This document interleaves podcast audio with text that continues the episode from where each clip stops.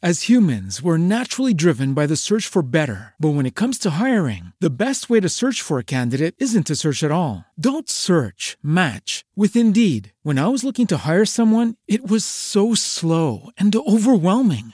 I wish I had used Indeed. If you need to hire, you need Indeed. Indeed is your matching and hiring platform with over 350 million global monthly visitors, according to Indeed data, and a matching engine that helps you find quality candidates fast. Ditch the busy work. Use Indeed for scheduling, screening, and messaging so you can connect with candidates faster. And Indeed doesn't just help you hire faster. 93% of employers agree Indeed delivers the highest quality matches compared to other job sites, according to a recent Indeed survey. And listeners of this show will get a $75 sponsored job credit to get your jobs more visibility at Indeed.com slash podcast. That's Indeed.com slash podcast. Terms and conditions apply.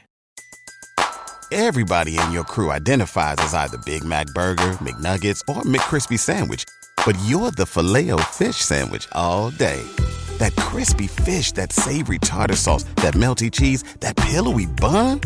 Yeah, you get it. Every time. And if you love the filet of fish, right now you can catch two of the classics you love for just $6. Limited time only. Price and participation may vary. Cannot be combined with any other offer. Single item at regular price. Ba da ba ba ba.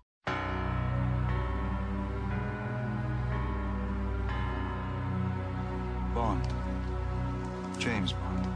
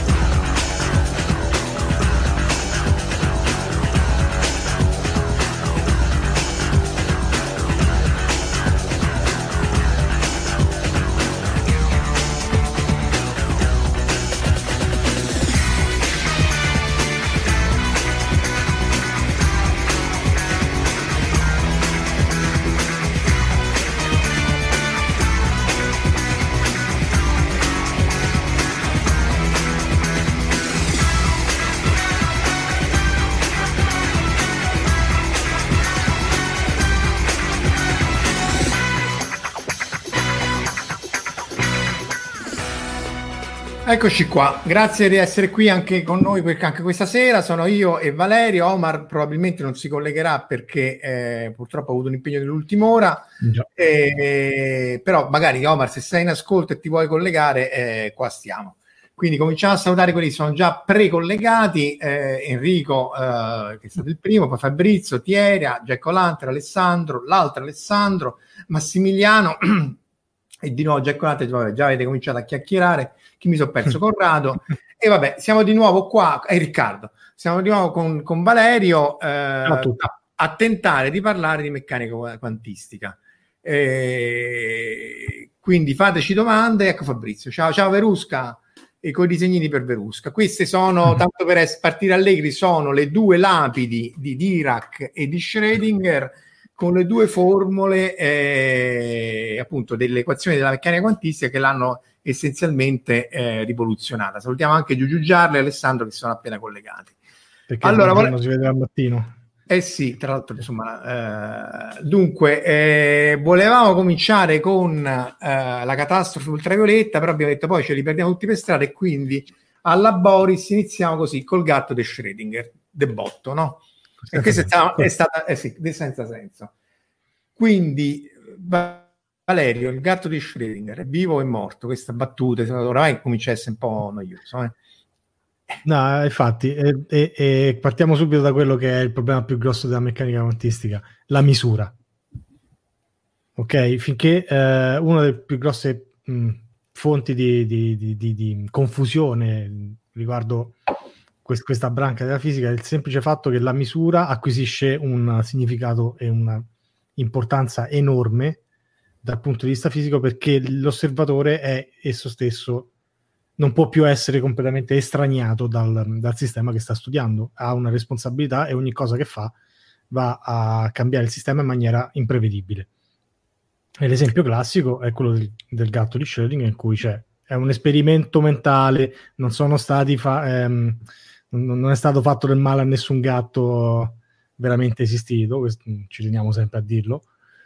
Ehm, ma se voi immaginate di prendere un gatto, metterlo in una scatola, in questa scatola c'è un, um, una boccetta di veleno collegata a un uh, sistema che scatta se un atomo di cesio decade.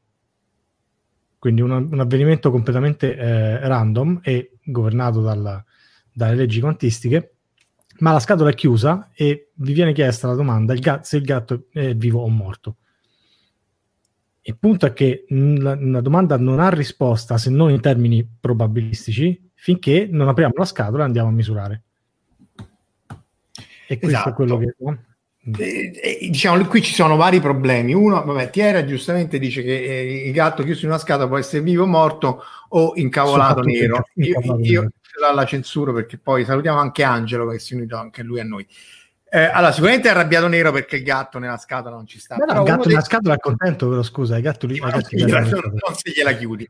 Allora, in realtà ci sono due passaggi. Uno è che se tu, se la scatola è aperta e tu vedi se il gatto è vivo o morto, stai continuamente facendo la misura, cioè stai continuamente ricevendo dei fotoni che il gatto emette, riflessi, eccetera, eccetera, e quindi l'osservatore interagisce. Quindi quello che dice eh, Valerio è questo: tu, n- non ci sono i sensori alla Star Trek che tu per magia olisticamente sai, ah, vediamo lì se c'è la sorgente. Deve essere un oggetto, un fotone, un elettrone, una qualche particella che parte e arriva da te. Dopodiché l'altro problema è che tra il parte e arriva, siccome come vedremo per il principio appunto di indeterminazione di Heisenberg, tu non, non ha senso sapere che fai, se scuoti la scatola fa decadere l'atomo di cesio, eh, beh se la boccetta si rompe sì, però il punto è questo, eh, eh, se tu non fai la misura non sai che cosa succede allo, agli oggetti microscopici. E questo è noto, ci facciamo i computer, ci facciamo il GPS, la meccanica quantistica funziona sicuramente per i casi microscopici. A un certo punto cessa di esistere nel caso macroscopico, ossia eh, il fatto che il gatto sia chiuso, a parte poi si legherebbe alla, alla coscienza del gatto stesso, in un oggetto macros- eh, sia un oggetto macroscopico legato a una cosa microscopica, ma anche senza gatto si può fare anche una sveglia che si rompe oppure un LED che si accende. E, e, e, e quindi il passaggio dal, dal microscopico al macroscopico non è assolutamente ovvio e quindi è uno dei problemi ancora aperti nella meccanica quantistica. in realtà, cioè, voglio dire, è chiaro che questa on- funzione d'onda che vedremo più avanti si de- distrugge e quindi in qualche maniera poi abbiamo la nostra esperienza che è quella del, del meccanicismo del, de, dell'Ottocento. Però appunto il problema era che nell'Ottocento pensavano di aver finito tutto, no? Cioè eh, era tutto trattato come palline, tutto trattato come eh, oggetti deterministici noti, eh, tra l'altro era legata anche alla filosofia del tempo vittoriana in cui tutto era a posto, gli orologi, eccetera, eccetera, mm-hmm. Babbage avrebbe fatto il computer e quindi avresti avuto questo, questo che cerchi il gatto, vale? eh, ti giri? No, no, no, mi sto girando un attimo per tossire. Eh, qua oramai tossire è diventata una cosa... Eh, quindi tutto deterministico, però poi cominciano ad apparire le prime crepe. Cioè, una delle prime crepe era appunto la famosa, eh, ciao Simone, la famosa eh, catastrofe ultravioletta, che è un termine molto figo, strano che non ci abbiano mai fatto dei film. E, essenzialmente quello che succedeva era che con le teorie di Maxwell, la legge di Maxwell, l'elettricità, il magnetismo, l'elettromagnetismo, gli esperimenti con le onde, si capiva come funzionano appunto le onde radio e si capiva che le onde radio si muovono alla velocità della luce, eh, sono su tutte le frequenze, no? La Star Trek ascolta su tutte le mhm. frequenze, e, e però poi l'inghippo viene fuori quando fa il conto. Esatto, in realtà eh, loro credevano di aver risolto tutto, ma in realtà un po' di, di, sporco sotto il tappeto c'era perché c'erano tre o quattro cose, come in realtà è ancora oggi, eh, pensiamo di aver risolto un sacco di cose, ma ce ne sono tre o quattro che non tornano. E una di queste era la eh, cosiddetta radiazione del corpo nero cioè lo spettro di emissione del cosiddetto corpo nero. Facciamo un passo indietro, cos'è un corpo nero? E eh, non, non, c'è nessun razzismo coinvolto in tutto questo. È un uh, oggetto che è in grado di assorbere, assorbire, scusate, assorbire ed emettere um, luce ed, e, um, sotto um, in, uh, in, qualsiasi frequenza. Quindi un oggetto perfetto sotto un punto di vista termodinamico ed elettromagnetico. Anche il Sole è un corpo nero, anche se ovviamente pure qui si sprecano le battute, nel senso il Sole è un oggetto che emette a 6000 Kelvin. Noi anche più o meno siamo dei corpi neri, eh, nel senso che emettiamo, visto che siamo a 100 gradi, eh, a 37 gradi Celsius o 300, 300 Kelvin, eh, butta la pasta, eh, emettiamo dell'infrarosso e quindi poi ci sono le telecamere infrarosso che misurano eh, che misurano la nostra temperatura perché è la luce che noi emettiamo, solo che non la emettiamo nel visibile perché altrimenti staremmo andando al fuoco, ma la emettiamo eh, nel, nel, nell'infrarosso. I carboni ar- ardenti, che non è la pasta ardente, eh, emettono a seconda della temperatura tra il rosso e il bianco. E poi sono le stelle, quelle che avevamo visto nella puntata scorsa con Licia e Company. Ogni stella emette nel, uno spettro di colore che dipende dalla sua temperatura. Quindi que- questo era noto allora e hanno cominciato a farsi conti per vedere qual è lo spettro, ovvero quanta luce viene messa eh, in ogni banda di frequenza da un oggetto del genere e eh, si erano scontati subito con un problema per cui tanto più piccola diventava la lunghezza d'onda considerata, tanto più la quantità di luce emessa eh, saliva. E saliva senza mai raggiungere un picco, quindi eh, si arrivava al, al, non al paradosso, ma al, al um, la catastrofe. Al buon senso, la catastrofe, la esatto, che eh, a, zero, a zero lunghezza d'onda veniva emessa una quantità infinita di luce. E soprattutto anche la potenza credo emessa mm, credo che fosse praticamente infinita. Ed è chiaro che non è così perché non è che il Sole emette una quantità infinita di, di, di luce, ne emette tantissima, ne emette un fracco, ma è una quantità comunque fatta e finita, misurabile. Quindi è chiaro che eh, c'era qualcosa che sfuggiva agli scienziati del primo Novecento su come funzionassero i corpi neri. Sì, in generale come funzionasse la luce, perché appunto la catastrofe essenzialmente vuol dire che se tu hai un, una certa quantità, eh, questo corpo nero, perché il corpo nero emette luce? Per, l'abbiamo detto anche l'altra volta, ogni corpo emette radiazione elettromagnetica perché data la temperatura, gli elettroni degli atomi sono continuamente accelerati perché si muovono per agitazione termica e questa accelerazione di, uno, di una carica elettrica emette un'onda elettromagnetica perché appunto è una, è una, carica elettrica emette sia un campo elettrico che magnetico e quindi si propaga. Quindi qualunque corpo, questo lo dice anche la termodinamica, deve emettere questa radiazione elettromagnetica. È chiaro che mm. più sei caldo, hot, ma in senso fisico, non in senso da copertine dei giornali di una volta, eh, emetti tanta più luce. Però tanta più luce emetti, tanta più, più alta è l'energia e tanti più pacchetti d'onda potessi mettere dentro e quindi invece di avere quello che misuravano con gli spettrometri che sono queste curve appunto di questi vari colori a seconda de- della temperatura dei corpi, il conto che gli veniva è che ci avessi avuto, un, ci avresti avuto una, una, quantità di luce e, di energia infinita. E quindi appunto la catastrofe era un termine molto tra l'altro catchy, da Ehrenfest, Ehrenfest bravo bravo bravo. E e quindi, e quindi, c'era un problema. Il problema lo risolve Debotto, sempre per dirla da Boris. Eh, tu c'è la tosse? Stai facendo la quarantena, tesoro? Sì. È già la seconda... Detto, no, lunedì vengo a trovarti. Ecco, appunto. Chi lo risolve Debotto? Planck. Max Planck. Che era studente di Kirchhoff e eh, in realtà lo risolve in maniera un po' ehm, diciamo con, un, con parecchio lavoro e con parecchio sacrificio perché erano, eh, come dicevi tu, era evidente dal, dalle misure sperimentali che le cose non stavano assolutamente come si immaginavano, che c'era quindi questo, questo picco nell'emissione e poi di nuovo la, la, quantità di luce emessa tornava a diminuire man mano che la lunghezza d'onda calava e eh, Planck è partito proprio da questo, ha, ha trovato diciamo, un, una chiave di volta che gli consentisse di arrivare a una formula molto simile a quelle curve e poi è andato a ritroso, è andato a vedere quali eh, situazioni fisiche potessero produrre una formula del genere.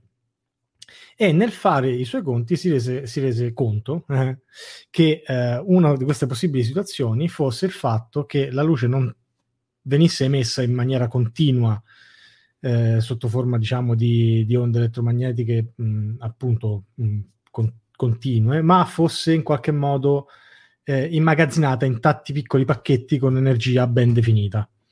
Cioè io non ti posso mandare meno di un centesimo di euro, in altre parole. Cioè, eh, prima si pensava che io ti posso mandare un decimo di miliardesimo, di centesimo, un centesimo e così via. Se, se c'hai questo continuo di tutte le energie, a quel punto gli veniva questa cosa. E, e, e appunto Planck eh, e, e, e, company capiscono che eh, se si riesce a vedere, perché di nuovo la cosa importante è l'esperienza sperimentale, si riesce a ritrovare la curva sperimentale, questa eh, che appunto avevamo visto poco fa, ossia no, questo so io, scusate, quella che abbiamo visto poco fa, ossia questa curva che ha un picco che via via si va spostando verso intervalli sempre più luminosi via via che la temperatura sale, solo se si assume che sia, la luce sia quantizzata, cioè divisa in, in oggetti che sono discreti. Eh, discreto non nel senso buono o cattivo, nel senso che non, non, non è continuo, ma ha dei salti ben definiti, appunto eh, quantizzati. Eh, esatto. E in realtà salutiamo, aspetta, lì... salutiamo Marzia, Sean e poi riprendiamo la chat che state divergendo. Guardate che poi vi interrogo. Eh. Eh, quindi richiamo all'ordine. Dopodiché vai Valerio. no, stavo leggendo la chat, scusa. Eh, no, e... no, vabbè, va bene. E, ehm, in realtà anche Planck aveva trovato questa spiegazione, ma né lui né tutti i suoi colleghi erano particolarmente convinti eh, che fossero veramente, che stessero veramente così le cose. Ecco qua, questa è l'equazione di Planck in cui l'energia di uno di questi pacchetti viene messa in relazione diretta con la frequenza delle, del, dell'onda elettromagnetica inviata esatto. tramite una costante, che è la costante di Planck.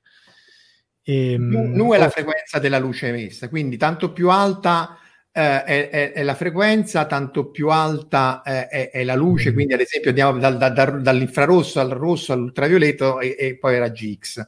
E, e, oppure può essere scritta in termini della lunghezza d'onda, che è l'inverso della frequenza, ma essenzialmente la stessa cosa. E appunto, come dice Valerio, H è la costante che poi prende il nome da Planck ed è una delle, du- delle quattro gra- gra- costanti fondamentali, ha la stessa importanza di C che è la velocità della luce. E anche qui nessuno.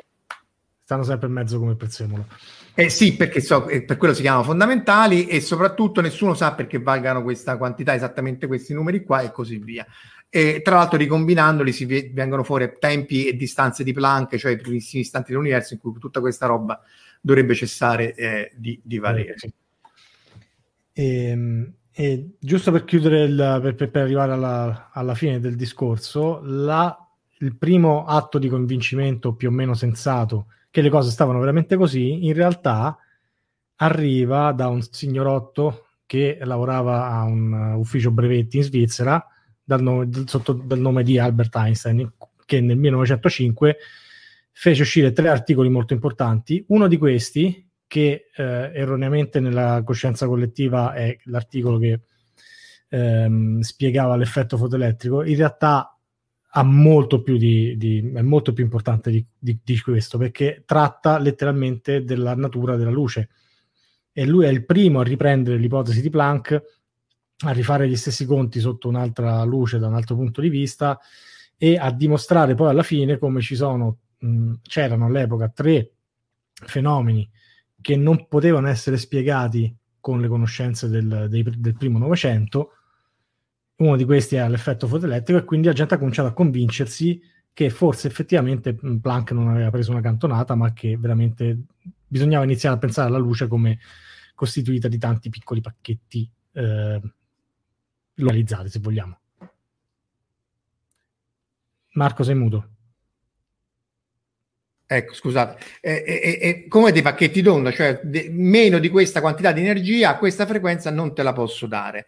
E, e tra l'altro, appunto, spiegare l'effetto elettrico che è legato alla, alla, appunto, alla questione dell'atomo e alla struttura dell'atomo, perché quando arriva appunto questa, questa onda elettromagnetica sull'atomo, anche in questo caso si vede che o gli elettroni che sono questi indicati con il, modello classico, ossia attorno al nucleo, sono gli elettroni, o l'elettrone non gliene importa niente, rimane lì e non fa nulla, oppure sopra una certa energia viene strappato e viene emesso. E questo era completamente, eh, era completamente nuovo, cioè non si spiegava. E appunto questo è quello che è l'effetto fotoelettrico che viene spiegato da Einstein e tra l'altro fu per questo, se non ricordo male, che prese eh, il Nobel, uno dei due, perché mi pare che ne ho preso due volte. Mi pare di sì, sì. sì.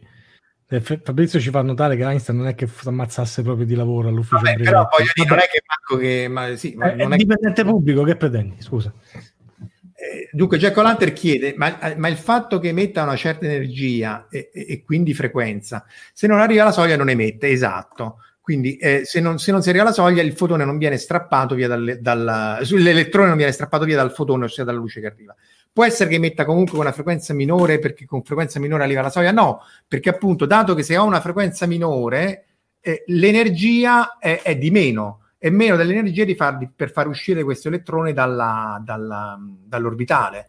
Quindi io finché non arrivo alla frequenza sufficiente per strappare via l'elettrone, eh, glieli posso mandare anche per tre quarti d'ora. Eh, fa finta che questo è un elettrone che può essere strappato via solo con i raggi X io posso stare lì a scaldarlo con gli, eh, gli infrarossi per, per, per, tre quarti d'ora, ma non arriverà mai a quell'energia, anche se lo, eh, sono raggi ultra, eh, ultra, ultravioletti o anche infrarossi tantissimi, intensissima, non riuscirò mai a strapparlo via, perché questo appunto era contrario a, a, a, al pensiero pre-quantistico, cioè se io ho l'onda come luce elettromagnetica, lo, vado lì e ti strappo tutti gli elettroni che hai di dosso. La, la, la, l'idea all'epoca era che se io voglio strappare gli elettroni, cosa faccio?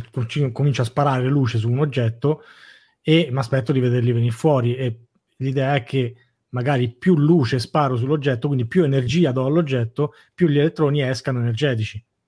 In realtà non era così, non è così proprio perché l'energia che tu immetti non è che se la prende l'elettrone come energia cinetica, lui si prende solo quella che gli serve per, per, per, per saltare via dall'atomo se tu cominci a mandare tanta più luce, stai mandando tanti più pacchetti, il risultato non è che escono fuori elettroni più veloci, ma che escono fuori tanti più elettroni.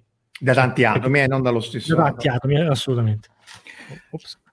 Tra l'altro l'atomo era un altro dei, gran, dei, grossi problemi legati alla descrizione classica, perché appunto in un, in un contesto classico in cui tu hai tipo sistema solare, il Sole al centro, che in questo caso è il nucleo, a parte ar- arrivarci a questa descrizione, comunque, e gli elettroni che riruo- ruotano attorno. Ciao Marco e ciao Raffaele.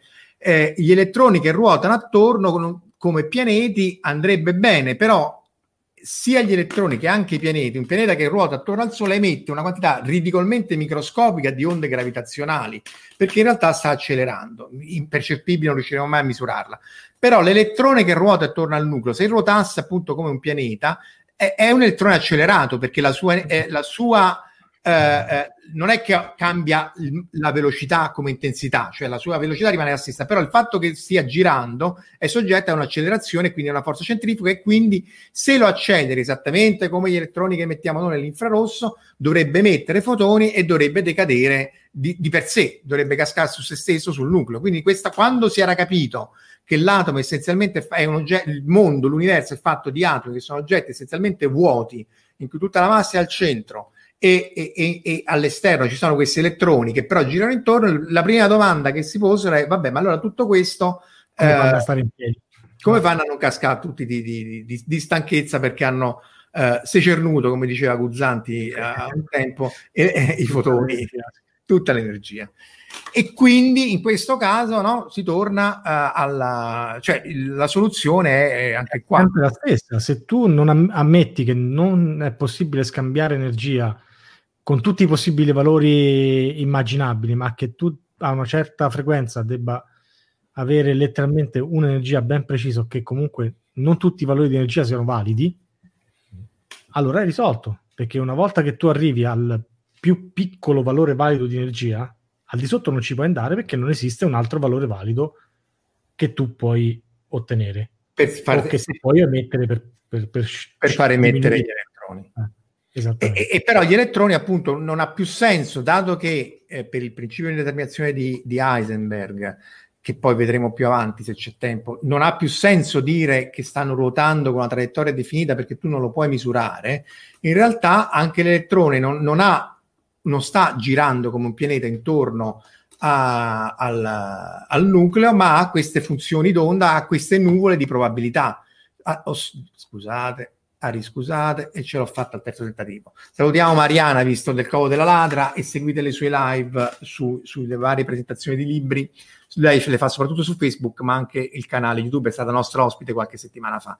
Quindi per tornare all'elettrone, l'elettrone eh, ha questa, questa nuvola di probabilità, quindi in meccanica quantistica, questo è l'altro grande pilastro su cui si fonda la, la, meccanica quantistica, non si può più parlare di traiettorie definite o di atomi che ruotano intorno a certi punti, ma di nuvole di probabilità. Ossia, se io vado a fare la misura, a cercare il mio elettrone, ho una certa probabilità di trovarlo a una certa distanza dal nucleo. Ne, la probabilità dipende dal tipo di elettrone, dal tipo di nucleo, dal tipo di, di, di, di orbitale. Questo è quello più semplice che essenzialmente è per esempio l'atomo di idrogeno in cui c'è solo un elettrone, quindi c'è una probabilità sferica, io lo posso trovare più o meno equiprobabile, più o meno a tutti gli angoli, a una certa distanza dal nucleo, più o meno, e in teoria posso trovare anche all'infinito, ma in, in sostanza è più probabile una certa Sempre distanza. meno probabile quanto più ti allontani, ma esatto. non è impossibile.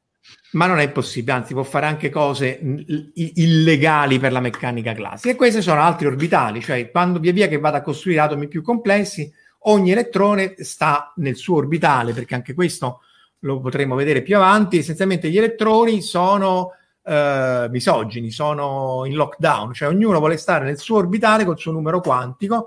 Possono essere al massimo due, uno che spin up e spin down, ossia uno che ruota idealmente in verso orario e l'altro in verso antiorario, ma non più di due perché sono, un, sono particelle che si chiamano fermioni, ossia vogliono starsi per gli affari loro. I, un po' come i, i vecchi sitcom anni 90, cioè quello ordinato e quello tutto disordinato. Esatto, la, la, la, strana coppia. Eh, dopodiché i, i, bosoni invece, come la luce sono bosoni, ci sarà il famoso bosone di Higgs, non gliene importa niente, anzi gli piace stare tutti insieme, schiacciati, tutti a, a fare un'orgia colossale di, di, di appiccicaticcio di, di particelle. Per questo si può fare il laser con i fotoni e quindi cioè, fai il laser di luce, ma non puoi fare un laser di elettroni, perché i laser di elettroni vorrebbero essere tutti eh, eh, nello stesso stato quantico e questo è assolutamente eh, impossibile. E quindi appunto abbiamo l'altro problema della meccanica quantistica, che non c'è, c'è, non c'è determinismo. Esatto, perché tu puoi solo fare domande in termini di probabilità e questa probabilità si manifesta in un risultato solo nel momento in cui tu vai a fare una misura. e questo risultato è un risultato mh, stocastico, diciamo, non deterministico, e eh, può essere uno qualsiasi dei possibili risultati purché abbia una probabilità non zero di, di accadere. Esatto, e, tra l'altro Verusca dice elettroni introversi, bosoni festaglioli, probabilmente sì. sì, probabilmente sì. E laser di elettroni, Raffaele, sarebbe figo, ma non, non si può fare perché appunto ogni elettrone deve essere lontano. Invece la cosa fondamentale del laser è che hanno tutti esattamente la stessa uh, caratteristica. E, e, quindi per ritornare appunto all- alla curva di probabilità e a quello che diceva Valeria all'inizio, non vi è, non ha senso porsi il problema di che cosa facciano le particelle eh, atomiche o subatomiche dal punto di vista microscopico, a meno che non vado a fare eh, la misura. Se vado a fare la misura, però la, fare la misura di nuovo non è il sensore di Star Trek, ma è, è mandargli o un fotone se lo voglio andare a osservare o prendere un fotone messo dal sole che viene riflesso, eccetera, eccetera, e quindi capire, eh, capire che cosa sta facendo. E quindi eh, è questo che eh, essenzialmente fa perdere di significato la domanda dov'è l'elettrone in questo momento? E questo è il principio di determinazione di Heisenberg che pone essenzialmente un'incertezza a, o alla, alla posizione o alla velocità dell'oggetto, cioè non puoi sapere tutte e due perfettamente. Aspetta, sto guardando un po' le, i commenti. Non ti distrarre con no, i chat. No, i laser di tuo raggio protonico di Cig e la goccia stocastica e i robottoni. Sì, quello è, è l'unica che rimane robottoni è Beruti. Eh sì, tu non ti distrarre con i robottoni. Comunque, il raggio protonico. Allora, il raggio protonico si può fare, il laser di neutroni no, e il laser di elettroni neanche però eh, voglio dire, sarebbero esatto. anche, sono anche fighi. Eh, le, eh, le gocce di terra sono stocastiche. In realtà c'era un commento molto quasi all'inizio che, che, era l'analogia dell'albero che cade nella foresta e nessuno lo sente. In realtà non è proprio così, nel senso che appunto nel mondo microscopico eh, tu, il fatto che tu non sappia com'è lo stato dell'albero, se è caduto oppure se fuori piove o no, vuol dire semplicemente che tu non sei a conoscenza di una data informazione. Ma fuori c'è il determinismo. L'albero nell'Amazzonia è caduto ed è, e, e sta là magari non, non, non, è che non fa rumore, il rumore lo fa, sei tu che non c'è, non c'è nessuno a sentirlo. Diciamo, diciamo quantomeno l'aria l'ha mossa. L'aria l'ha mossa, ha interagito con altri oggetti macroscopici, esattamente. Mentre nel caso della meccanica quantistica, l'elettrone, se passa, adesso lo vedremo nella famosa, l'esperimento della, della, della, della fenditura, non ha senso dire passato di qua o di là, perché se fai quella domanda vuol dire che ci devi mettere un rivelatore e quindi poi non c'hai la... Um, l'interferenza. Quindi è proprio è la domanda che, che, che, non si pone, come diceva Guzzanti quando faceva quello. La, la, in realtà lì era la risposta che è dentro di te, ma è sbagliata. In realtà è, è, però è sbagliata. In realtà è pure la domanda che è sbagliata. E, e, Fabrizio dice: Facciamo che ci vediamo. Sì, ma appunto la, l'animale che sta là, oggetti macroscopici che stanno lì, lo sanno che è accaduto, mentre nell'elettrone, che puoi fare il cannone di elettroni, ecco, siete contenti? Cannoncino per elettroni però non usi per distruggere gli alieni, ma per distruggere la meccanica classica, che tutto sommato. O per farci le vecchie TV. Sì, ma non con la slit, oddio sì, boh, però non c'è l'interferenza. Eh, no, non c'è l'interferenza, però è un cannone di elettroni, quello del tubo catodico sì, è nient'altro che un cannone di elettroni. E questa è un'altra di quelle cose che eh, fu una delle grosse prove, diciamo, del fatto che eh, effettivamente c'è questa dualità tra onde e particelle che eh, sconvolgeva un po' tutti. E il fatto che se mh, si prendeva una, una, un cannone di elettroni e lo si sparava su una doppia fenditura si otteneva in assenza di qualsiasi altro materiale sulle fenditure, diciamo, di qualsiasi altro rivelatore, una, una, una figura sullo schermo eh, a, a, valle delle fenditure che è tipica di un pattern di interferenza che è eh, naturalissimo per cose tipo la luce, per onde tipo la luce. È un po' come quando fate cadere due sassi dentro in, in, in un lago e vedete le onde che si propagano e fanno interferenza su, su un cono. E, non so se riusciamo a recuperarlo. Cioè, Luca Giovannelli ha fatto un, in, in, piscina una cosa del genere, sbattendo con le due mani sull'acqua e creando il pattern di interferenza. È fighissimo, si vede benissimo. Eh, però è una cosa tipica che fanno le onde. Il fatto che qui siano gli elettroni a farlo, che fino a questo momento sono considerati a tutti gli effetti delle particelle, è in qualche modo sconvolgente. Esatto. La, cioè. Se io ci metto il laser, se ci metto una luce, come si faceva dal, dal 400 al 500, Newton ha studiato molto la natura ondulatoria della luce e si vedevano queste strutture di interferenza, anzi lì appunto nella, nella discussione di centinaia di anni prima se la luce era ondulatoria o, o, o corpuscolare, si era giunti alla, alla, conclusione che era ondulatoria proprio perché si osservavano queste strutture. Quindi se io ho la, la radiazione in termini moderni, elettromagnetica che passa attraverso queste due fenditure, in alcuni punti la, l'onda elettromagnetica si somma e, eh, e, e, e, va quindi in interferenza positiva, in altri punti si sottrae e va in interferenza negativa. E comunque la letta aerodinamica, come dice Giugiu Giarlo, in momenti come questo mi sento come Homer Simpson che per migliorare l'efficienza della centrale nucleare ipotizzava di metterci due alette ailanti per renderla più aerodinamica. Questo ci sta bene, vuoi mettere intorno al cannone di elettroni o di fotoni due alette, è molto aerodinamica, ti spara eh, appunto questa, questa e c'è l'interferenza. E quindi che succede? Che eh, l'onda elettromagnetica dà interferenza, ma appunto la danno anche gli elettroni che prima si pensavano fossero una cosa eh, dif- differente, ossia dei corpuscoli, delle particelle dotate di un, dimensioni e, e natura non ondulatoria, ma appunto corpuscolare. No? Esatto. Sì. In più c'è l'altro, uh, l'altro um, puzzle interessante che nel momento in cui tu ti fai la domanda, ok, ma in quale delle due venditure è passato l'elettrone? E come dicevi tu, ci metti un rivelatore su una delle due, questo pattern di interferenza sparisce completamente. Il tuo semplice, eh, il, il, tuo atto di misurare ha cambiato completamente il risultato dell'esperimento. Perché allora nel momento in cui hai la certezza che l'elettrone è passato da una, da una delle due venditure, hai eh, interagito in, in, gergo collassando la funzione d'onda, ma ci arriveremo a, di- a, a, dire che cosa vuol dire questa cosa, però hai costretto l'elettrone in qualche modo a passare in una sola delle due fenditure e quindi il, l'interferenza che si crea dal fatto che l'onda può passare, passa effettivamente in entrambe, la, la perdi completamente. Esatto, a quel punto è semplicemente la somma di, di, di due elettroni che passano da una parte e dall'altra, non manca la parte. E questo fu un, di nuovo un altro colpo sia al determinismo della meccanica classica, ma fece capire che l'elettrone e poi anche tutte le altre particelle elementari si comportano, eh, possono anche comportarsi sotto certi eh, contesti come delle onde e non come delle particelle cor- corpuscolari. Anche questo fu abbastanza sconvolgente eh, a- all'epoca, insomma, ancora adesso lascia perplesse molte persone. Oh sì, anche lascia perplessi anche tanti fisici. Sì, beh, la prima volta insomma è sempre un po' sconvolgente. Appunto, questa qui è la figura. Ehm, eh, la, la, figura appunto che se uno fa, fa le, effettivamente l'esperienza, questo esperienza è stato fatto tantissime volte, è stato calcolato e quindi torna tutto essenzialmente.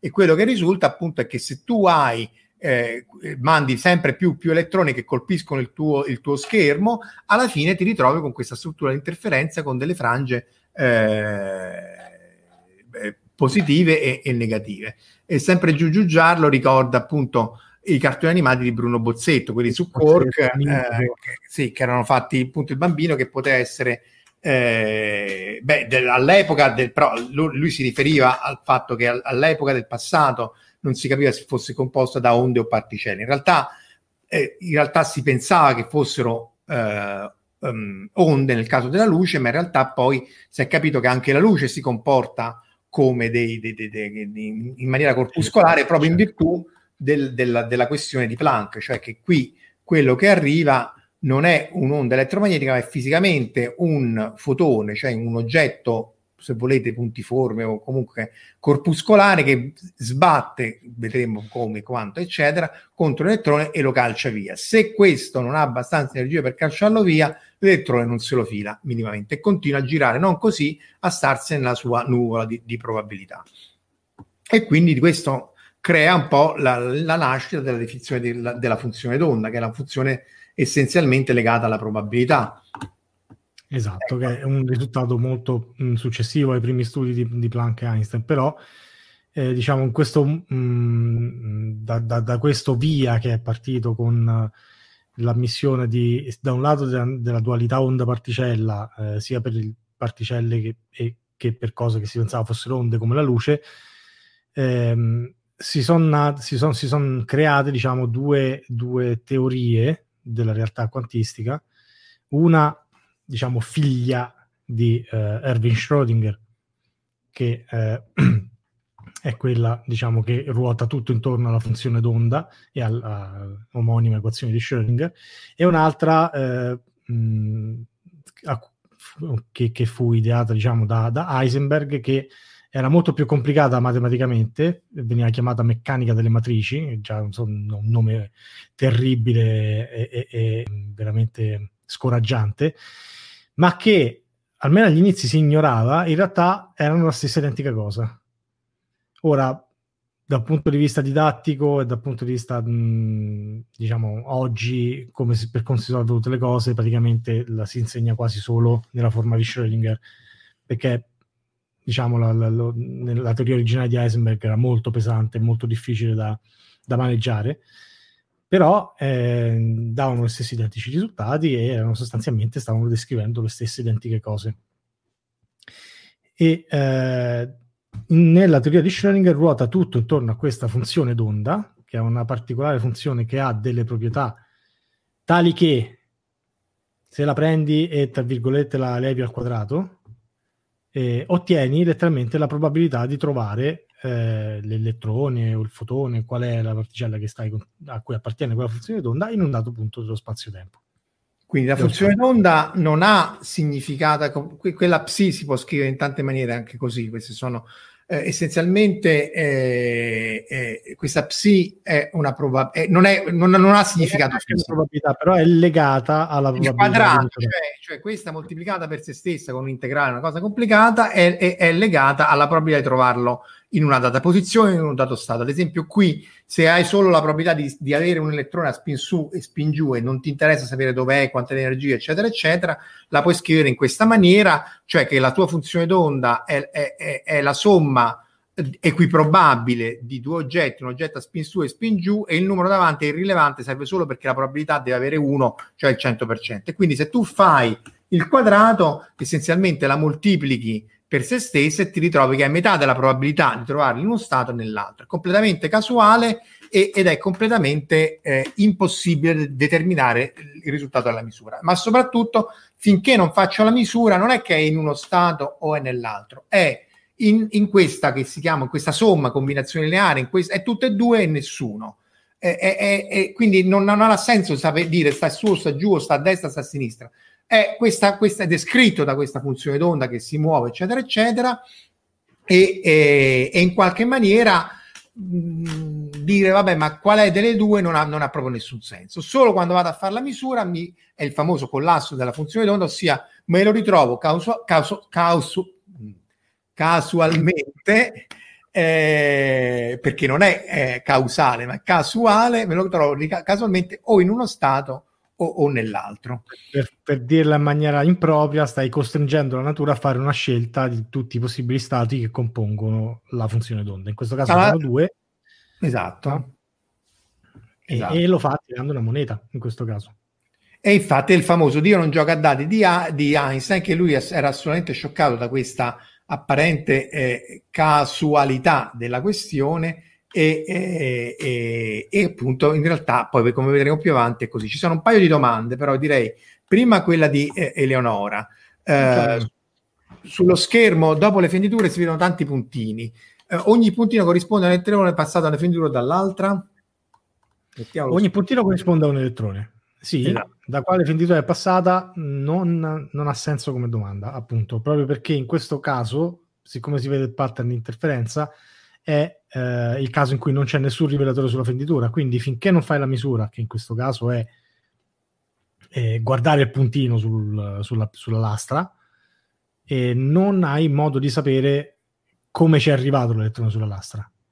Cioè ogni puntino è un elettrone che è passato tramite lo, le due fenditure, poi è, pass- è, passato un po' da una parte, un po' dall'altra e ha interferito con se stesso per poi ritrovarsi appunto in certi punti dove è più probabile che sono i punti più banchi, ci sono più elettroni, e meno in altri punti è meno probabile perché eh, è, è, più difficile che appunto l'interferenza lo faccia manifestare. Eh, Mettiamola così, finché tu non fai la misura, quello che viaggia, si muove, fa cose e vede gente è la funzione d'onda. E, e questa si comporta letteralmente come un'onda, infatti l'equazione di Schrödinger è un tipo di equazione di onde. E solo nel momento in cui tu fai effettivamente la misura, stai andando a costringere la natura a farla collassare in uno dei suoi possibili eh, valori, in uno dei suoi possibili stati costituenti, diciamo. In questo in caso questo... si parla di posizione sulla lastra. Esatto, lo, te lo ritrovi da questa parte o dall'altra, esattamente. Poi c'è una domanda di Alessandro. Quindi quando guardavamo una TV a cilescopio c'era un'immagine, non guardandola un'altra, tutti i programmi adulterati mai programmi per adulti, in realtà lì non c'era la, cioè, la, la, meccanica quantistica non entrava in gioco in quel caso lì, nel senso che ogni, il pennello elettronico che mandava il suo fascio di elettroni ti costruiva la tua immagine, ma non è che ce n'erano altri. In realtà su questi di adesso, se vedete, ci sono gli effetti di diffrazione, se, se li illuminate vedete questo aspetto arcobaleno legato di nuovo all'interferenza della luce, cioè che in alcuni punti la luce si compone per farti vedere meglio il rosso, in altri punti il blu e quindi c'è l'effetto CD sugli, sugli schermi, anche gli, gli, schermi del computer. E questo è per te Valerio, curiosità di Jack O'Lantern, lo spin si può cambiare? Immagino di sì, infatti sì, e se sì il cambio è istantaneo? Questa è una bellissima domanda. Uh, lo spin si può cambiare. risposta. Eh, lo so, ma non ce l'ho una bellissima risposta. Cioè, alla prima metà è facile, sì, hai ragione, lo spin si può cambiare e eh, si può cambiare di nuovo sostanzialmente, eh, per esempio, colpendo una particella con un fotone. Questo è un, un modo per, possibile per cambiare lo spin a una particella. E, ehm, se il cambio avviene istantaneo, sì, perché anche la lì risposta immediata è sì, ma non ne abbiamo idea. Nel senso, per quel che ne sappiamo e che riusciamo a misurare, eh, per come è formulata la teoria, assumiamo che sia istantaneo. In realtà eh, c'è un altro principio di indeterminazione che è il simmetrico della posizione e, e, e velocità, che è quello di energia-tempo, cioè essenzialmente è vero che l'energia si conserva, è vero tutto, ma in realtà tu puoi violare l'energia se lo fai per un tempo abbastanza breve. Quindi anche lì l'istantaneità dell'evento può essere eh, può avere meno senso a scapito dell'energia che, che, che, è in gioco. È come se tu puoi prendere in prestito dei soldi dal, dal nulla, basta che li restituisci al nulla o alla banca abbastanza velocemente. E quindi anche lì tu puoi avere la creazione di coppie, particelle antiparticelle, quindi energia dal nulla, però quelle istantaneamente, subito dopo, o comunque dopo un tempo talmente breve che non riesci a misurarlo, eh, quelle muoiono, salvo, e l'abbiamo visto l'altra volta, ma ci torneremo, eh, sulla superficie dei, dei, buchi neri, perché appunto se queste particelle vengono, si creano virtuali sulla superficie del buco nero, una cade dentro l'orizzonte degli eventi, l'altra fuori, e quindi hai fatto evaporare il buco nero. E, ma questo è un fenomeno di, appunto di meccanica quantistica. Eh, però lo spin si cambia normalmente perché è come far ruotare l'elettrone da una parte all'altra eh, con magneti, con fotoni, come dice Valerio, non, non, non ci sono grossi, grossi problemi. Eh, la risonanza magnetica nucleare questo fa, no? Eh, cambia lo... No, no, no. Beh, sì, sì diciamo sì, che lo, lo fa ruotare sì. mandi... Poi c'è Verusca. Io non ho capito, sai che novità, ma questo non vale per tutte le misurazioni. Io vedo l'albero e dico è alto tra 8 e 10 metri. Solo quando lo misuro lo costringo a essere alto 8 metri, no? No, purtroppo no.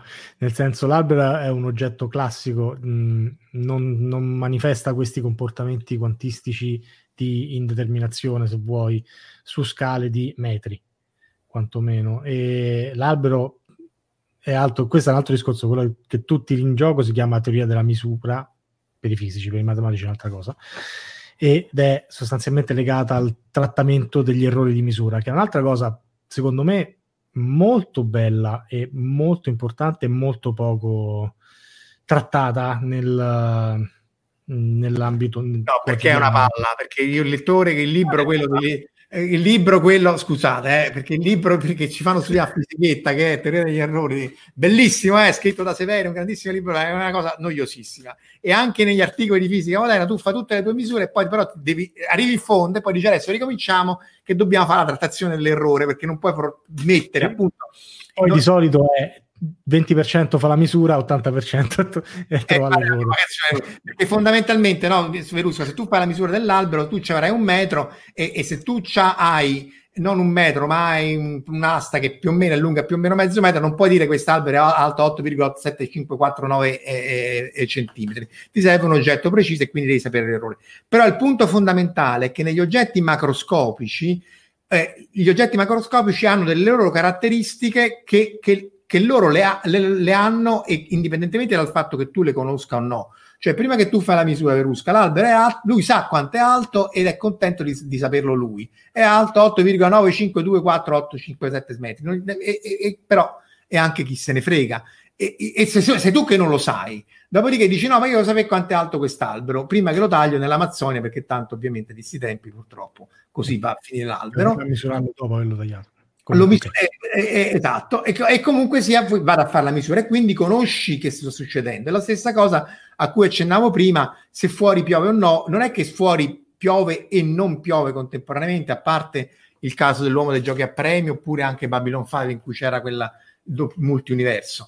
Eh, però vabbè, quelli sono casi di fantascienza che non hanno riscontro nella vita reale. Fuori sta piovendo, solo tu non sai che succede. Se apri la finestra, fai la misura e dici ah, sta piovendo mentre nel mondo microscopico eh, fuori sta sia piovendo che non piovendo, tutte e due nessuno, ma sostanzialmente non ha senso fare questa misura nel mondo microscopico perché la realtà oggettiva di, del mondo microscopico non è quella a cui noi siamo abituati ed è un altro tipo di realtà, talmente sconvolgente che pure Einstein scrisse appunto Dio non gioca a dadi, cioè questo articolo eccolo qua, uh, di Einstein, Podolsky, Rosen, che è famos- famosissimo, insomma, tra, tra la, la, il Physic Dom, eh, in cui appunto dice eh, la domanda è fondamentale, può essere la descrizione quantistica, quanto meccanica della realtà completa, cioè siamo arrivati a questa descrizione apparentemente casuale. E, e dopo non c'è nient'altro, non può essere che, perché l'altro problema della funzione d'onda è la non località.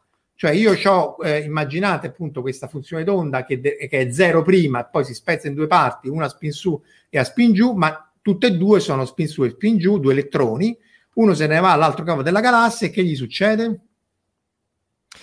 Succede che nel momento in cui uno di questi due elettroni viene, passa attraverso un rivelatore e viene, viene misurato per esempio lo spin, da quel momento in poi, tralasciando la, aspetti relativistici, facciamo finta che non contano. No, non contano quel... perché è non locale, è proprio là il punto. Non lo sappiamo. Le basi, sì, ha fatto, no, no, no, no, lo sappiamo, hanno fatto la misura. E Vabbè, restiamo nel classico, però, nel senso nel, nel, nel, non relativistico, perché questa è la cosa strana, appunto. Da, nel momento in cui uno dei due elettroni passa in un rivelatore e ne viene misurato lo spin, la sua funzione d'onda collassa in uno dei due stati su o giù, che erano quelli che mostrava Marco prima nel, nell'equazione della funzione d'onda. L'altro, siccome sono due elettroni figli di uno stato che di spin non ce n'aveva manco un centesimo, deve essere nello stato con lo spin opposto, per forza di cose, perché comunque eh, c'è un principio di conservazione che dice che il, lo spin totale, il momento angolare totale deve, di uno stato si deve conservare. Cioè, se questo era partito che, che, era zero, eh, tutte e due, eh, un, uno, non è che uno è su e l'altro è giù, tutte e due sono su e giù, però nell'istante in cui io a capo della galassia misuro questo a spin su, istantaneamente l'altro lo sa e decade nella funzione d'onda. E questa è la cosa fondamentale. L'altra, la non località della funzione d'onda, cioè la meccanica quantistica sembrerebbe andare contro la relatività e il fatto che tu non puoi pro- eh, trasmettere informazioni più veloci della luce.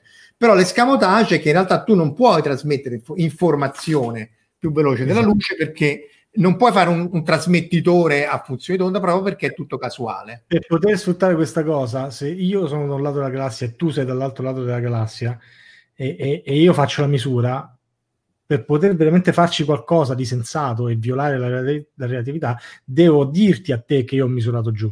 E già questo è in qualche modo l'escamotage, perché qualsiasi forma di comunicazione con cui io ti dico, oh guarda che il mio elettrone l'ho trovato con lo spin verso giù, eh, deve sottostare alle regole della, della realtà. Me l'ha detto dopo 115.000 anni, quindi lo, eh, lo... Ci faccio? Ho misurato 140 anni fa, no, esattamente. Quindi... Quindi, è, un altro, è un altro fenomeno apparentemente più veloce della luce, ce ne sono tanti di fenomeni apparentemente superluminali, eh, però non, non, non, ci riesce a trasmettere informazione, quindi non violi la eh, ca- causalità, cioè il principio di causa ed effetto. Perfetto. Però proprio perché è casuale, cioè perché qua, quello che misura da una parte è causo- casuale rispetto, rispetto a quell'altro. Però effettivamente questa cosa li mandava abbastanza ai pazzi e non gli ultimi arrivati, appunto Einstein, Podolsky e Rosen. E Rosen. C'è Tiera che fa un'altra domanda. Ho scoperto che è un personaggio di Gundam, tra l'altro. Eh, ma come si applica questa indeterminazione quando si passa da un livello micro a uno macro, come per la formazione di molecole complesse? Questa è una domanda fichissima ed è ancora al livello della ricerca attuale nel senso che si sono visti fenomeni quantistici a livello di molecole semplici e di un certo tipo di complessità anche abbastanza complesse, cioè si vede che, che la meccanica quantistica ancora si applica e, e, e non è chiarissimo dov'è che eh, l'applicabilità de, della, della, della, meccanica quantistica abbia eh, fine e, e perché. E, e, poi Eleonora chiede di nuovo, e poi se è stato verificato sperimentalmente? Sì, sì, lo, eh, sì come lo vedi? Però questa la faccio perché la seconda parte è per te che è più difficile. Come lo vedi sperimentalmente lo spin di un elettrone? Uh, allora, uh, un modo semplice di misurare lo spin dell'elettrone è il cosiddetto esperimento di Stern-Gerlach, no? In cui un, um, fai passare l'elettrone in una zona in cui c'è un campo magnetico variabile, cioè è più intenso in basso e meno intenso in alto, per esempio, o viceversa e eh, quello che succede è che quando passa una particella con un momento magnetico, uno spin, sente una, in questo campo magnetico variabile, sente una forza che eh, o va in una direzione o va nell'altra a seconda di come orientare il suo spin rispetto al, al campo magnetico. E quindi in questo, in questo, modo sostanzialmente lo fai andare in su lo fai andare in giù a seconda di come è orientato il suo spin. Come si misura oggi lo spin di una particella onestamente va, va, un po' fuori dalle mie competenze. No ma questo ci sono comunque sono meccanismi analoghi a questo.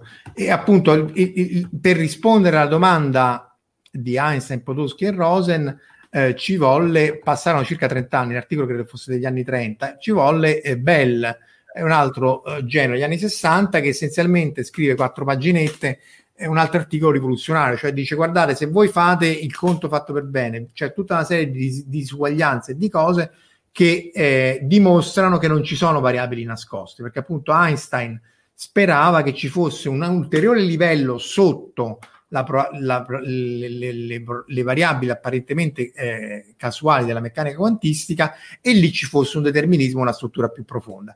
In realtà sì, un iperspazio di, di, di, di Bohm, la meccanica bohmiana cerca, cercava e cerca, c'è ancora gente che fa ricerca in questi campi ed è assolutamente ricerca di punta, però essenzialmente questo, questo articolo dice guardate se voi fate gli esperimenti in questa maniera, tipo appunto questo degli elettroni, vi viene fuori che eh, la cosa è casuale vi, e, e, soprattutto non vi sono variabili nascoste. Ciò nonostante, ed è, è, non è ca- causale. Non rompe la causalità. Esatto. E, e, questo è fondamentale perché appunto eh, per, c'è ancora gente che cerca queste cose, sono eh, scienziati della, di altissimo livello, eh, quindi è ancora dibattuto, però diciamo che c'è una probabilità estremamente remota che effettivamente ci sia un livello inferiore perché gli esperimenti sono tali e tanti che eh, lascia, insomma, direi che lo stato della funzione d'onda si, sia, sia l'ultimo.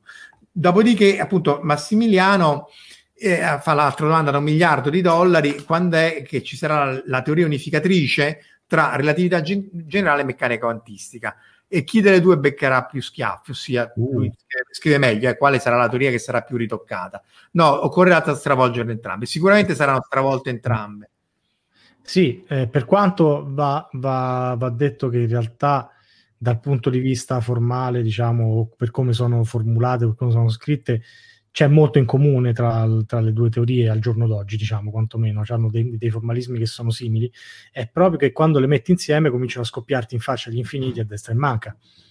E quindi la, se devo tirare a indovinare o fare o sbilanciarmi in una come si dice, speculazione, eh, sì, sì. Beh, se, sì, se devo proprio tirare a indovinare come sarà nel futuro, immagino che non sarà non ci sarà una delle due che sarà toccata di meno e l'altra che sarà radicalmente modificata. Mi aspetto di trovare una teoria che è significativamente molto diversa da entrambe, almeno dal punto di vista formale, ma che le ingloba in qualche modo. Cioè, secondo me non vincerà nessuna delle due da questo punto di vista, e che l'altra è costretta ad adeguarsi o a cambiare, o a cambiare forma, ma secondo me la teoria che verrà fuori sarà significativamente molto diversa da entrambe anche perché ci sono due grosse filoni che cercano appunto di risolvere questo problema, che sono la uh, quantum gravity, cioè la qua- gravità quantistica e la teoria delle stringhe. Entrambe sono complicatissime dal punto di vista matematico, entrambe sono abbastanza lontane sia dalla meccanica quantistica che dalla relatività generale, ossia cercano di eh, in qualche maniera eh, si, si, poi si ritrovano queste due teorie, ma sono estremamente, estremamente eh, lontani. Poi c'è Alessandro che chiede se è perché i fenomeni quantistici non si verificano nel macroscopico perché siamo con una variazione di energia bassa, ossia stabili, e quindi per Heisenberg riusciamo a misurarci per un delta T apprezzabile.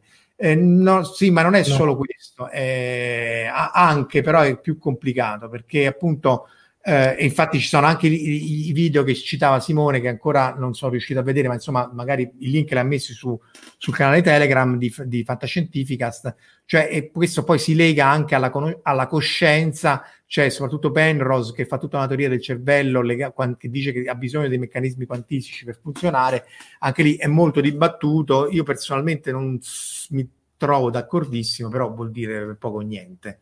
Ehm, no, sì, le alla fin fine sono gli esperimenti la cosa che contano, cioè va bene formulare una teoria, ma finché non sei in grado di testarla e metterla alla prova, rimane un esercizio mentale alla fine. Sì, finché non fare esperimenti, appunto, l'altro problema di meccanica quantistica e di quantum gravity e di string è che non c'è nessun modo di fare gli esperimenti e quando poi chiedi, dice sì, può, ci vorranno altri 300-400 anni prima di... perché sono energie o distanze talmente alte, talmente piccole che non si riesce a fare nulla. Sì, Angelo, l'equazione di Wheeler de Witt di cui parlavamo in chat è uno dei vari tentativi.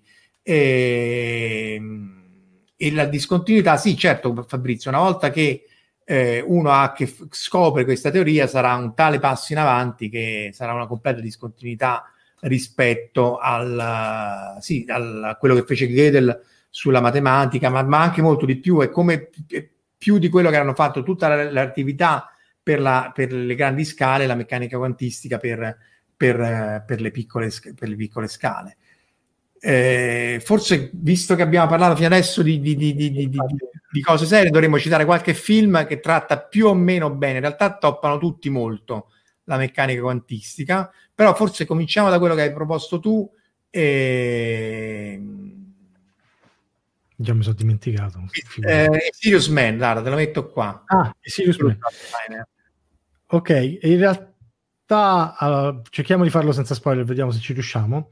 E Tanto per cominciare, il protagonista del film, lui è un professore di fisica e durante il film lo si vede spesso insegnare e insegnare meccanica quantistica ai suoi studenti.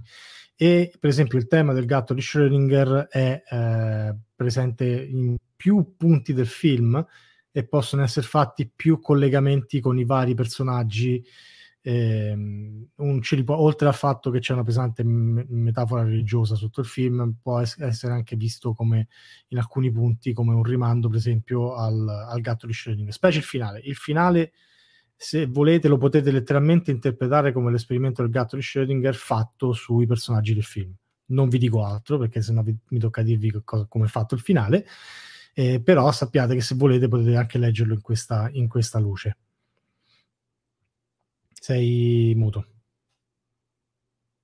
Marco Scusate, microfono. Ecco, ecco, ce l'ho fatta, ce l'ho fatta. No, dico che a me non me, finché non me l'ha raccontata te che c'era questa lettura, io vedevo solo l'aspetto religioso del... Sì, perché quello è molto più, più, più in faccia, cioè, cioè, è molto più evidente.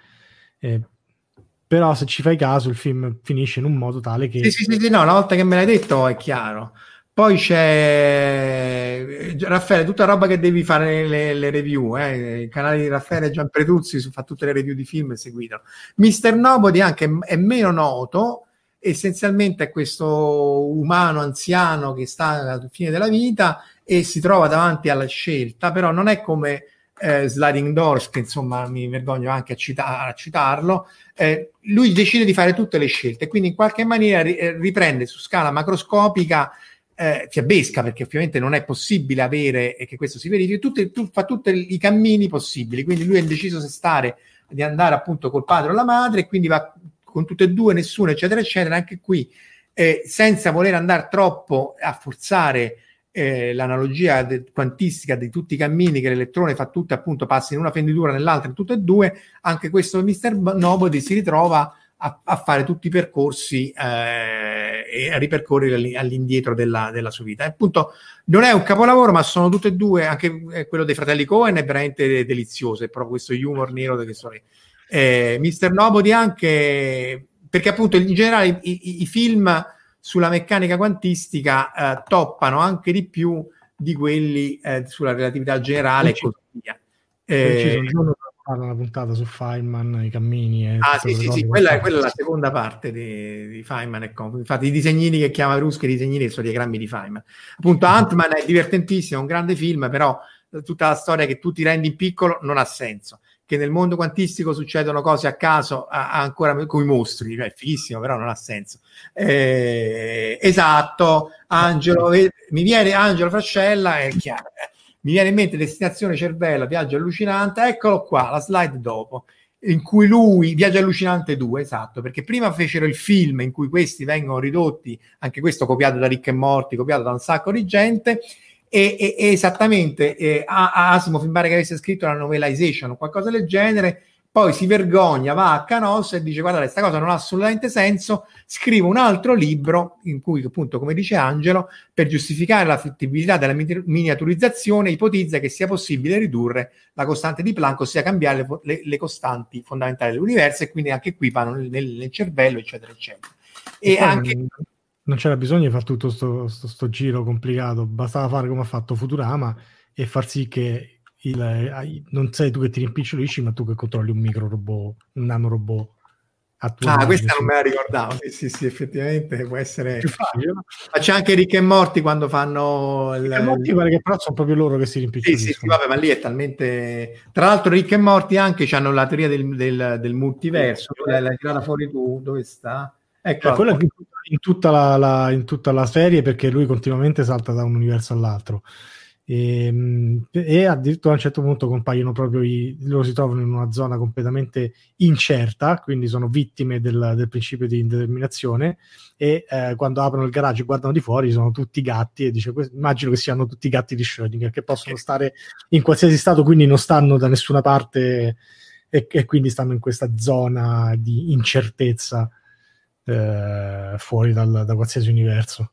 Perché appunto l'altra teoria che sarebbe anche più fantastica, ma insomma, oltre all'interpretazione probabilistica di, Copenha- di Copenaghen, c'è anche quella del multiverso, cioè che in realtà ogni qualvolta si fa un'interazione microscopica, quello che si, si verificano entrambi i risultati, solo che uno si verifica in un universo e uno nell'altro universo. Però l'interazione microscopica vuol dire non cambiare appunto alla ricca e morti, ma vuol dire che ogni singolo elettrone che interagisce con ogni singolo fotone e viceversa eh, crea universi su universi su universi, quindi veramente un, una, un, concetto profondo di infinito, però lì c'è il suicidio, questo non ne avevamo parlato del fuori onda, non so se tu sei familiare con il concetto di suicidio quantistico, cioè per scoprire se tu sei nel, nel multiverso, che succede? Che tu ti prendi, come il gatto di Schrödinger, prendi il veleno, che, ha, che è quantistico, quindi legato, e quindi hai il 50% di morire o non morire. Quindi un, un, te muore al 50%, però l'altro te sopravvive nell'altro universo e quello sta lì.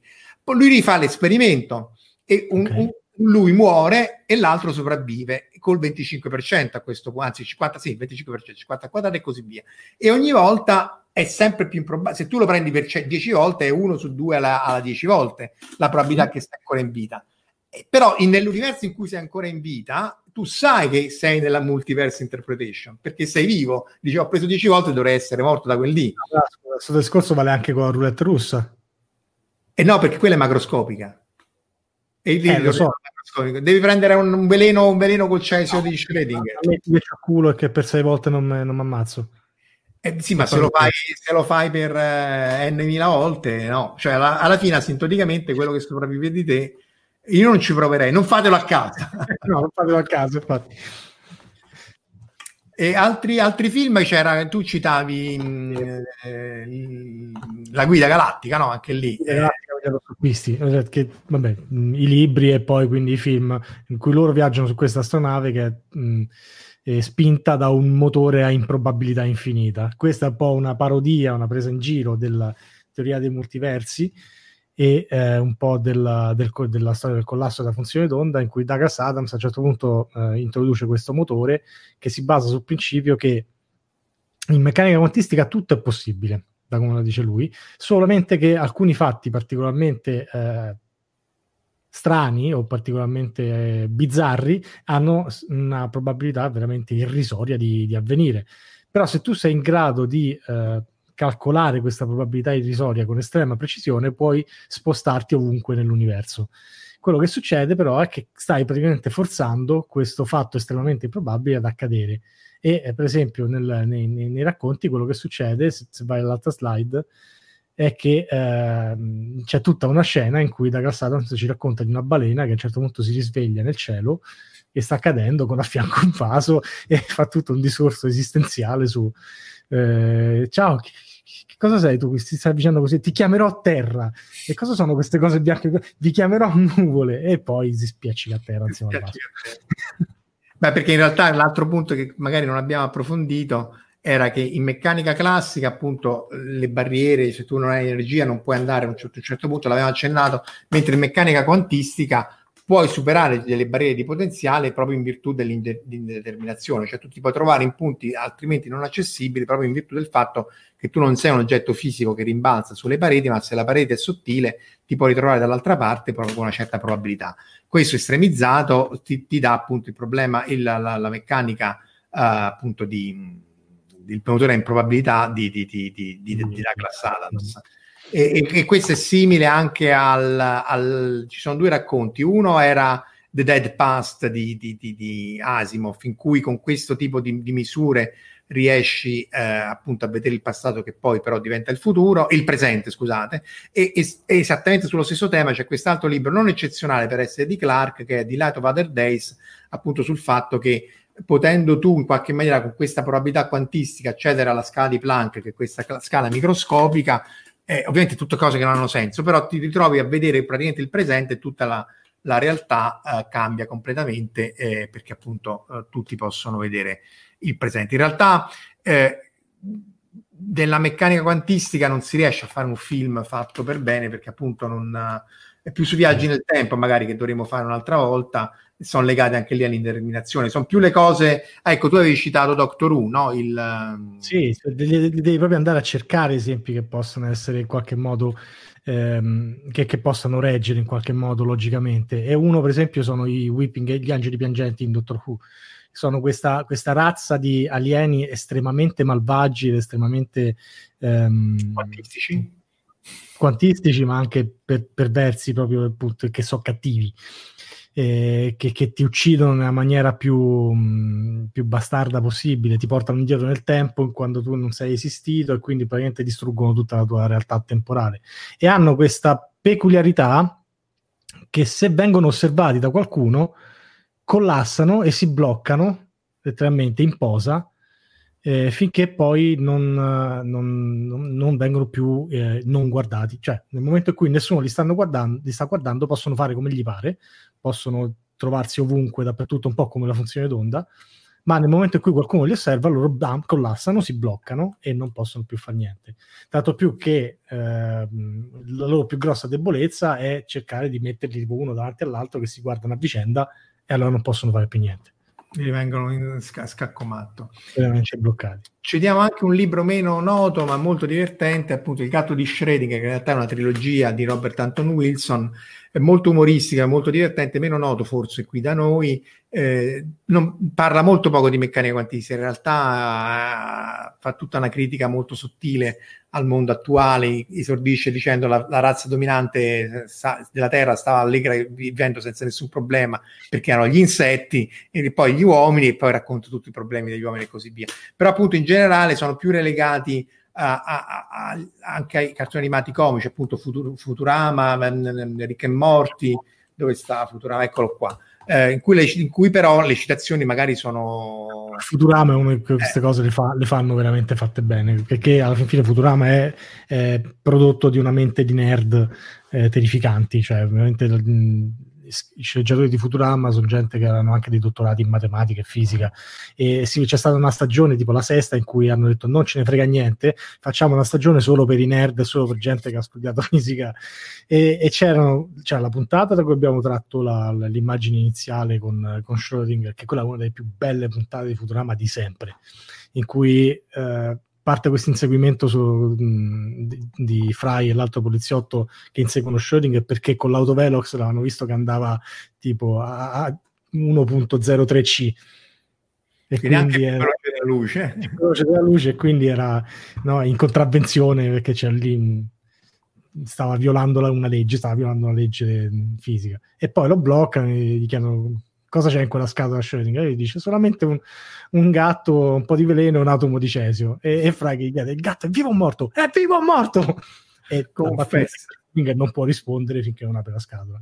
Quindi adesso, dopo mh, mm, un'ora e nove minuti, rispondiamo, cioè facciamo capire è, cosa, cosa, c'è di divertente. E il gatto è incavolato nero, come diceva all'inizio, uh, giustamente. E l'altra e... immagine carina è quell'altra che mostravi, in cui uh, fanno il photo finish di una corsa di cavalli eh, e lo fanno col microscopio elettronico perché praticamente eh, i due cavalli sono testa a testa uh, fino ai singoli atomi. E eh, fanno il photo finish con microscopio elettronico e il professore dice no, no, non vale, avete cambiato il risultato della misura misurandolo che è un'altra di quei mh, mm, ehm, pilastri della, della, della, meccanica quantistica il fatto che mi, effettuare una misura eh, fa collassare la funzione d'onda e cambia lo stato, eh, costringe in qualche modo lo stato a andare in, eh, da una parte o dall'altra, diventa un cavallo oppure l'altro. E, allora, le cose sono molto divertenti se le vedi, se le devi spiegare, perdono un po' di... Soprattutto se le spieghi te, no, ma in realtà no, ovviamente se alzi la palla la schiaccia. Dirac non veniva citato in una puntata di Evangelion, sì, già hanno risposto, il mare di Dirac, quello è un altro grosso problema che però si ricongiunge a parte alla festiera dell'equazione dell'amore, ma si ricongiunge alla seconda parte della meccanica quantistica, perché questi essenzialmente sono solo i primi anni della meccanica quantistica in cui eh, era solo le particelle erano semplici, sì, c'era la funzione d'onda, ma tutto sommato vivevano felici e contenti. In realtà anni 20 più o meno. I primi anni esatto. Sì. In realtà le cose stanno molto peggio di così perché appunto Dirac eh, cre- scopre l'antimateria prima, ipotizza l'esistenza di, materia, di antimateria prima che fosse eh, eh, misurata, trovata e in realtà non è solo le particelle che sono quantizzate e sono tutte legate in questa maniera qui, ma anche i campi, cioè anche il campo elettrico, magnetico e così via hanno vita propria e quantizzata. Però direi che, eh, che questo è argomento per un, una, prossima, per una prossima puntata. Eh, c'è il commento di Verusca, questa è la psicostoria. Il, a livello macroscopico, il fatto che la misurazione influenzi il risultato funziona anche in sociologia, questo è vero. È la psicostoria forse di Asimov, se vuoi, che in qualche maniera, eh, ma anche gli, exit poll, no? Perché tu, le elezioni poi hanno un un risultato completamente differente da quello che spesso, no, non completamente, spesso hanno un risultato differente perché magari la gente ti dice una cosa differente dalle altre. Prima di chiudere, però, abbiate pe- pazienza, ma devo assolutamente chiudere con l'altro caso macroscopico di eh, funzione d'onda eh, quantistica che si applica a casi macroscopici, è quella del grandissimo, immenso, sublime Mario Brega che dice questa mano può essere ferro o può essere piuma, Oggi è stata, Oggi è stata piuma.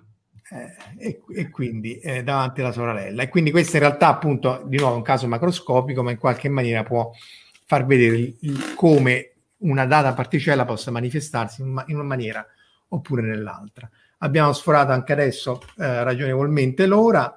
Quindi eh, salutiamo tutti i nostri ascoltatori e interventori, visto che siete stati attivissimi con le domande.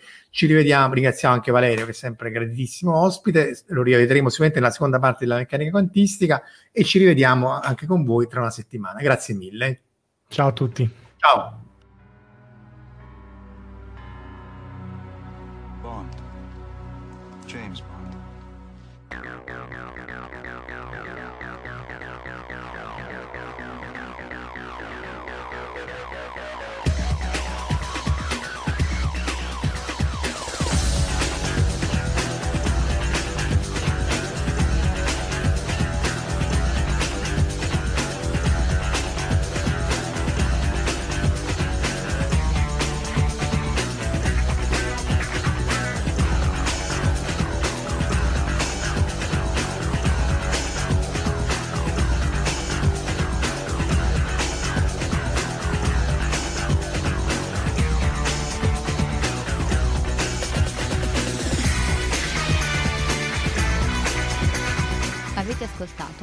Fantascientificast, podcast di fantascienza e cronache della galassia, da un'idea di Paolo Bianchi e Omar Serafini, con il contributo cibernetico del Cylon Prof Massimo De Santo.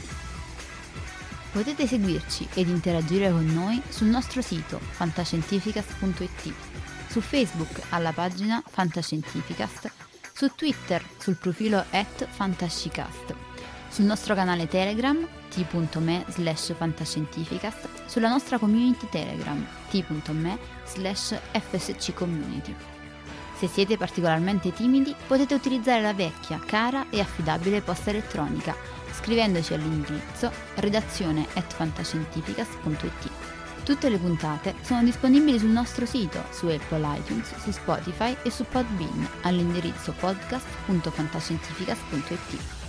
Se volete, potete lasciarci una valutazione a 5 stelle su Apple iTunes ed offrirci una birra romulana o un gotto esplosivo pangalattico, sostenendoci tramite una donazione PayPal utilizzando l'apposito pulsante sul nostro sito. Fantascientificast è una produzione amatoriale. Non si intende infrangere alcun copyright, i cui diritti appartengono ai rispettivi detentori. L'autorizzazione SIAE 5612I5359.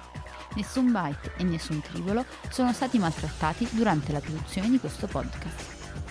Alexa 4 e l'equipaggio di Fantascientificast vi augurano lunga vita e prosperità e vi danno appuntamento alla prossima puntata lungo la rotta di Kessel.